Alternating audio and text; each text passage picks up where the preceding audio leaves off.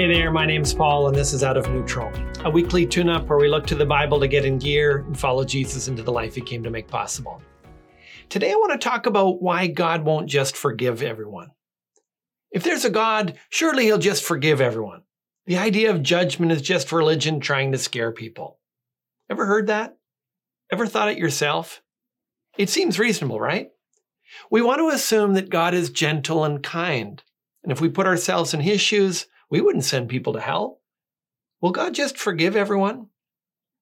The idea of judgment sounds barbaric when we're thinking about our own sins. We, of course, want forgiveness and mercy.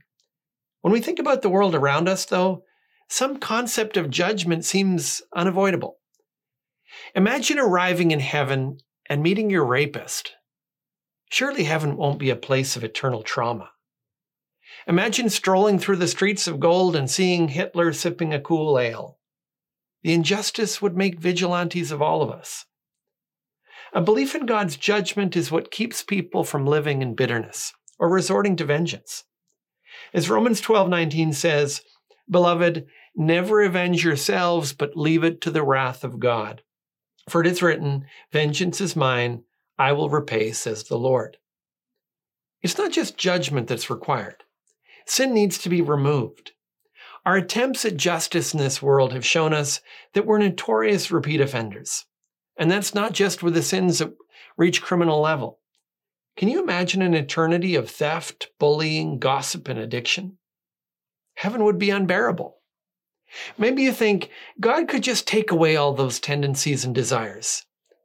But would people really find it fair for God to force him to obey him if they didn't want to? How would a white supremacist feel if God made him love people of all ethnicities?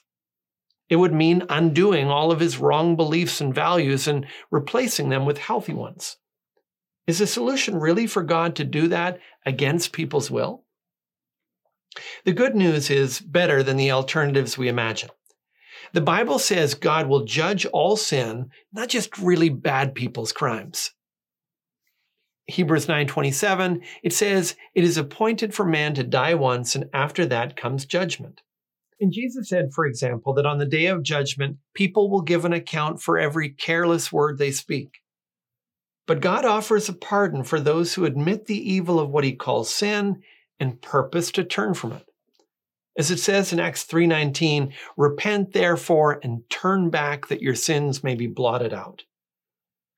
God not only grants forgiveness, but he promises transformation to those who turn to him. He does what he must do if heaven is to be heavenly. He must change our wrong values and desires, but he only does so with those who ask him to. God won't just forgive everyone, but he will forgive you if you turn from your sin and put your trust in Jesus. And better than just forgive you, he'll transform you into the person you were created to be. You'll spend eternity with all who gladly welcome His rule in their lives.